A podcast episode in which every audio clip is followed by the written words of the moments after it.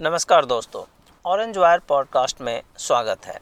आज के इस पॉडकास्ट का विषय है मुस्लिम वोट बैंक जो हमारी राजनीतिक सोच में एक दीमक की तरह है। जी हाँ इसके पहले मैंने एक एपिसोड किया था मुस्लिम वोट बैंक भारतीय राजनीति का कैंसर है। अब बहुत सारे लोगों को ये सत्य अच्छा नहीं लगा। उनका उनकी प्रतिक्रिया इस पर बहुत ही अनुकूल नहीं रहा, क्योंकि उनको लगता है कि ये सत्य तो है, लेकिन इस पर बातचीत नहीं होनी चाहिए। इसको ढक के रखना चाहिए, इसको छुपा के रखना चाहिए। लेकिन कोई भी समाज सत्य को छुपा के कब तक रख सकता है? मैं मानता हूँ, निजी तौर पे मुस्लिम वोट बैंक की वजह से इस समाज को, भारत के समाज को राजनीतिक हानि इतनी बड़ी है जो हिमालय पहाड़ से भी ऊँची है। और आज जो हमारी राजनीतिक सोच है, जो ज़मीन पे राजनीति राजनीतिक समीकरण, उसके बाद विचार, उसके डिस्कोर्स उसकी बातचीत। आप चाहे मीडिया में देख लें, टेलीविज़न पे देख लें, आपस में बातचीत करते हैं, तब आप देख लें। और जब आप कैंडिडेट की पहचान करते हैं कि किसको कहाँ से टिकट दिया जाए, क्यों दिया जाए, कैसे दिया जाए, आप उसकी प्रोसेस को देख लें। हर जगह, और जब किसी अपराध का, किसी अमानवीय कृत्य का आप विश्लेषण करते हैं उसमें भी आपको मुस्लिम वोट बैंक की मजबूरी नज़र आती है। इसलिए मैं कहता हूँ, इस देश का जो एक राजनीतिक स्तर की यदि हम बात करें, राजनीतिक सोच की बात करें तो जब, जो सबसे बड़ा दुश्मन है, वो है मुस्लिम वोट बैंक की अवधारणा, उसका कॉन्सेप्ट मुस्लिम वोट बैंक की अवधारणा और उसके जो व्यवहारिक पहलू भारतीय समाज में पिछले सत्तर, अस्सी साल से चलाया गया और उसके वजह से लोग सत्ता में आए और सत्ता का उपभोग किया, ये एक भारतीय समाज के लिए बड़ा खतरनाक स्थिति पैदा किया, जो आज भी जारी है और लोग इससे अलग नहीं होना चाहते क्योंकि इसमें एक सुविधा है सत्ता में शॉर्टकट के थ्रू पहुँच जाने का। और कोई बात नहीं है। हमारी इच्छा यदि सीएम बनने की है तो मुस्लिम वोट बैंक एक ऐसा जगह हमें दिखता है कि वहाँ से पहुँच के हमारी कुर्सी नज़दीक हो जाती है। और ये हर पार्टी में है, इसको आप व्यवहारिक स्तर पे तो जानते हैं, समझते हैं और इसी समझ के साथ राजनीतिक कदम उठाया जा रहा है राजनीतिक पार्टियों के द्वारा एक दो पार्टी को छोड़ के। लेकिन हम इस पर डिस्कशन नहीं करना चाहते हमें लगता है, नहीं नहीं, ये तो बड़ी गंदी बात है, इस पर बात नहीं होनी चाहिए। तो भाई, जब बात ही नहीं करोगे किसी बीमारी पे तो उसका हल क्या निकलेगा? मैं मुसलमान के खिलाफ नहीं हूँ। मैं तो ये भी कहता हूँ, ये मुसलमानों के साथ भी अन्याय है कि उसको एक वोट बैंक के रूप में देखा जा रहा है। उसे इंसान के रूप में नहीं देखा जा रहा है। उसकी जो इंसान के रूप में काबिलियत है पोटेंशियल है, या जो उसमें हो सकता है, उसके रूप में नहीं देखा जा सकता है। आप इस बात से इतफाक करेंगे, इस बात से सहमत सहमत होंगे कि मुसलमान में कलाम नहीं ढूंढते हैं लोग, मुसलमान में वोट ढूंढते हैं, वोटर ढूंढते हैं, ऐसा क्यों है? आप किसी भी पार्टी में चले जाएँ, वो एक टेलीविज़न पे स्टेटमेंट देने के लिए तो वो बोल सकते हैं। लेकिन उनके जो व्यवहारिक पहलू को जब आप एनालिसिस करेंगे, विश्लेषण करेंगे तो किसी भी पार्टी को मुसलमान में कलाम नहीं चाहिए। उनको मुसलमान में वोटर चाहिए, वोटर, ताकि उनको वो सत्ता तक पहुँचा सके। यही उनकी उपयोगिता रह गई है, और इससे मुसलमान समाज को भी समस्या है। उनकी भी पिछड़ापन का एक महान बड़ा कारण है। भारत के लिए भी पिछड़ापन का कारण है, उसके विकास में रुकावट है और ये समाज को धीरे धीरे धीरे धीरे और विकराल रूप लेता जा रहा है। इसका उदाहरण अभी फिर से देखिए दिल्ली दंगे में आया। ये मुस्लिम वोट बैंक ही है। जिसकी वजह से केजरीवाल ने एक किस क्रिमिनल मुस्लिम को वोट दिया। वो अच्छे मुस्लिम को भी वोट दे सकता टिकट दे सकता था। कोई ज़रूरी है कि क्रिमिनल को ही दिया जाए? जो विधायक है अभी केजरीवाल का, वो सीलमपुर दंगा को लीड किया था। उसको तुरंत टिकट दिया गया। जामा मस्जिद में जो फ्राइडे को दिसंबर में कई बार लोगों को लेके, झुंड को लेके हमला किया गया तुर्कमान गेट पे, दिल्ली गेट पे बसें जलाई गई थ्री व्हीलर जलाया गया, मंदिरों पे हमला किया गया। उसका लीडर कौन था? शोएब इकबाल। उसको टिकट दिया गया। वो भी जीत गया। इसी तरह अमानतुल्ला खान, जो कहा कि अब जिहाद यहीं से होगा, अल्लाह का आदेश आ चुका है और हम लोग ज़रिया बनेंगे और उसने फिर जामिया में आग लगाया। जामिया में जो तांडव मचा आपने देखा और फिर चालीस, कई महीनों से अभी भी शाहीन बाग में जो धरना चल रहा है वो भी अमानवीयता का एक बेहतरीन पहलू है और मुस्लिम वोट बैंक का एक एक उदाहरण है, बड़ा उदाहरण है कि चूँकि मुस्लिम वोट बैंक को कंसोलिडेट करना है, उसको हमें अपने तरफ़ लाना है इसलिए हमें ये करना होगा। उसको भी केजरीवाल ने टिकट दिया और वो भी वहाँ से जीता। इन सब के ऊपर दंगा भरगाने का एफआईआर दिल्ली में लॉज है। सीलमपुर में थाना जलाने और बस जलाने के लिए तुर्कमान गेट पे आग लगाने के लिए और जामिया में बस थ्री व्हीलर और टू व्हीलर जलाने के लिए, आग लगाने के लिए, तोड़फोड़ करने के लिए इनका, इनके ऊपर केस दर्ज है। और इन्होंने बाकायदा लीड किया था इसको। अब इससे आगे चलते हैं। आम आदमी पार्टी दिल्ली के दंगे में पूरी तरह से इन्वॉल्व है इंफ्रास्ट्रक्चर के साथ। संजय सिंह, सिसोदिया, केजरीवाल सब ताहिर हुसैन के कनेक्शन में है। इसमें आपको छुपी हुई बात नहीं है कॉल रिकॉर्ड पे है सब। और वहाँ के ताहिर हुसैन के सारे पड़ोसी जो हैं, वो इस बात को कह रहे हैं कि 11 बजे सुबह आठ बजे सुबह से ताहिर हुसैन अपने घर में लोगों को जमा करना इकट्ठा किया और सबको अंदर ले गए, छत पे ले गया। ग्यारह बजते बजते उसके छत से पेट्रोल पंप और एसिड बम और पत्थर चलने लगे, गोलियाँ चलने लगी अचानक। हिंदुओं को कुछ समझ में नहीं आया कि ये क्यों हुआ, कैसे हुआ। और कपिल मिश्रा तीन बजे अपने घर के सामने बोल रहा है कि सड़क को खुलवा दो, नहीं तो आंदोलन करेंगे। ये दोनों में कितना विरोधाभास है। एनी anyway, वो अलग मुद्दा है उस पर आएँगे। लेकिन अब जो केजरीवाल ने एक और काम किया है दिल्ली दंगे को जिसमें कि हिंदुओं को बुरी तरह से हिंदुओं के घर को जलाया गया मारा गया है लेकिन कब केजरीवाल अब एक रिपोर्ट लेके आ रही है जिसमें वो साफ़ साफ़ कह रहा है कि दंगा में मुसलमानों का ही नुकसान हुआ हिंदुओं का कोई नुकसान नहीं हुआ और ये सारे उर्दू अखबार में इस रिपोर्ट को जारी किया गया है।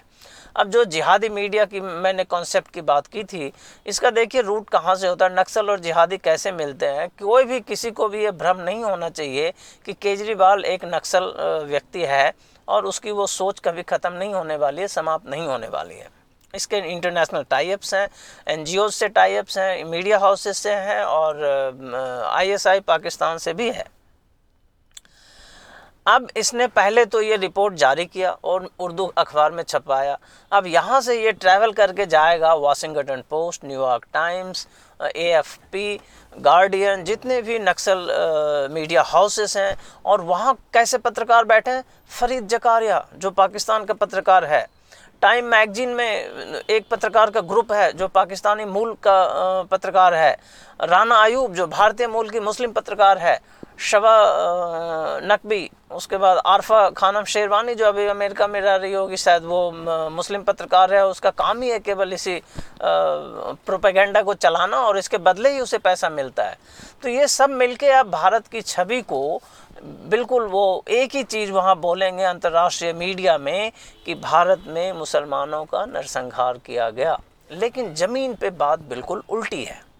अब ये जो रिपोर्ट जारी किया है इसने, केजरीवाल ने के माइनॉरिटी कमीशन ने उसमें क्लियरली बोला है कि दो स्कूल हैं जो स्कूल में लोग आए, वहाँ से लोगों ने निकल निकल के हमला किया। लेकिन वो उस स्कूल के अन्य कार्यक्रम को नहीं बताया साफ़ साफ़ नहीं लिखा कि एक स्कूल जो मुसलमान का स्कूल था, उस पर गुलेल लगाए गए, उस पर पेट्रोल बम रखा गया, एसिड बम रखा गया और उसी मुसलमान के स्कूल के ऊपर से हिंदू के घरों पे, हिंदू के पार्किंग में साढ़े तीन सौ के करीब कारें जलाई गई पेट्रोल बम डाल के और मंदिरों पे हमला किया गया और उसके बगल में एक कॉम्पिटिटर था कॉम्पिटिशन में एक स्कूल था जो हिंदू का था। उसमें करीब 400 400 लोग उसने भेज के राजधानी स्कूल का मालिक जो मुस्लिम है 400 लोगों को बकायदा छत से रस्सी के द्वारा उस पर उतारा गया, बगैर दरवाज़ा तोड़े। और उसमें कूद के अंदर से सारी कुर्सियों को निकाल के मैंने ये इस पर एक अलग से एपिसोड बना के दिया हुआ है। उसको आग लगाया और हिंदू के उस स्कूल को पूरी तरह से जला के राख कर दिया गया। तो ये जो इस तरह की प्लानिंग करके और फिर उसी रोड पे आगे चल के आप देखेंगे, अभी भी जाएँगे तो आप देख सकते हैं कि जितनी हिंदू, जितनी दुकानें हिंदुओं की थी, केवल उसे ही जलाया गया। मुसलमानों की दुकानों पे बाकायदा उन्होंने कोडवर्ड बना रखा था, नो एन आर सी जिन दुकानों पे वो लगा, लिखा हुआ था, आज भी वो दुकान का एक शीशा का एक छोटा सा टुकड़ा भी नहीं हिला है। तो इस मेटिकुलस बहुत बारीकी से प्लानिंग करके हिंदुओं का जेनोसाइड किया गया, लेकिन केजरीवाल इसको प्रोजेक्ट कर रहा है अब, और ये सक्सेसफुली प्रोजेक्ट होगा। अंतर्राष्ट्रीय स्तर पे मैं बता रहा हूँ आपको, क्योंकि ये उर्दू अखबार होते ही इसीलिए हैं, इसी मकसद के लिए हैं, कि अपना उनका जो एक एजेंडा होता है विक्टिम होड का मतलब बेचारगी दिखाने का जो उनका एक तरीका है, तकिया कॉन्सेप्ट के अंदर इस्लाम में, उसका इस्तेमाल उर्दू अखबार में केवल होता है। वो सीधा सीधा बोलेगा कि हमें हिंदुओं ने मारा और वो न्यूयॉर्क टाइम्स में छपेगा और पूरे विश्व में ये ढिंडोरा पीटा जाएगा और ये आईएसआई पाकिस्तान जिसने ये दंगा करवाया है, उसका यही मकसद है। तो इस तरह से उसका ये एक एंडोर्समेंट हो जाएगा और केजरीवाल एज एन एक्सटेंशन उसका काम करेगा और कर रहा है। तो ये ये केजरीवाल क्यों कर रहा है? नक्सल तो है। उसको देश में कम्युनिस्ट शासन चाहिए। लेकिन जिहादियों के साथ मिलकर ऐसा क्यों कर रहा है? और इस, इस यही मॉडस ऑपरेंडी क्यों है? केवल इसलिए कि मुस्लिम वोट बैंक की मिल्कियत वो चाहता है। अभी तक मुस्लिम वोट बैंक का ऑनरशिप नेहरू ख़ानदान के पास था।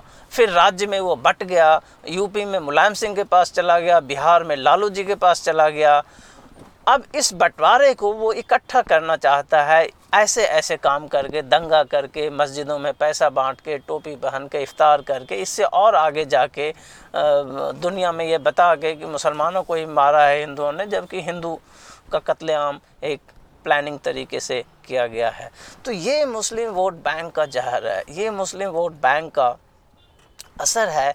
ये मुस्लिम वोट बैंक का दीमक है, जो आपके समाज को, आपको धीरे धीरे खा रहा है, लेकिन आपको पता नहीं चलता है ये। आप अच्छे अच्छे शब्दों में शब्द जालों में बातचीत में उलझे हुए हैं डेमोक्रेसी है, भाईचारा है, ये है, वो है, ये कुछ नहीं है। ये सत्ता में आने का एक टूल है। इस टूल का बेहतरीन उपयोग नेहरू ने किया, केजरीवाल उसका भी बाप निकला और नेहरू से भी ज़्यादा प्रभावशाली ढंग से अभी इस समय केजरीवाल मुस्लिम वोट बैंक का इस्तेमाल दिल्ली में किया। ये ऐसा इस्तेमाल मायावती, लालू, मुलायम भी नहीं कर पाया, ममता भी नहीं कर पाई थी, लेकिन ममता, मुलायम, लालू और अखिलेश यादव अब इनसे सीखेंगे और सेम यही फार्मूला वो अपने यहाँ भी लगाएँगे, क्योंकि उनको भी अब समझ में आ रहा है कि मुस्लिम वोट बैंक को और बेहतर तरीके से कैसे इस्तेमाल किया जा सके। ये एक नया फार्मूला केजरीवाल ने देश को दिया है। तो इसलिए मैं कहता हूँ, मैंने फिर से इस पर बातचीत की है मुस्लिम वोट बैंक पे कि ये ये कैंसर है, ये दीमक है, आपको सुनने में अच्छा लगे या ना लगे, इससे ये स्थिति बदल नहीं जाएगी, ये सत्य बदल नहीं जाएगा, ये ज़मीन पे है और रहेगा। हाँ इससे मुसलमान को भी नुकसान उतना ही हो रहा है। ये भी बात समझने की है, मुसलमान इंसान से हट के वो एक वोट बैंक में तब्दील हो गया ये एक बड़ी समस्या है जो उसके खुर्शीद आलम जैसे नेता भी नहीं समझ पाता है, नहीं समझना चाहता है और ओवैसी जैसा नेता भी नहीं समझना चाहता है, क्योंकि कहीं ना कहीं उसको भी वही लगता है कि ये इस्लाम के नाम पे इकट्ठा हुए ग्रुप का वोट लो और मज़े करो।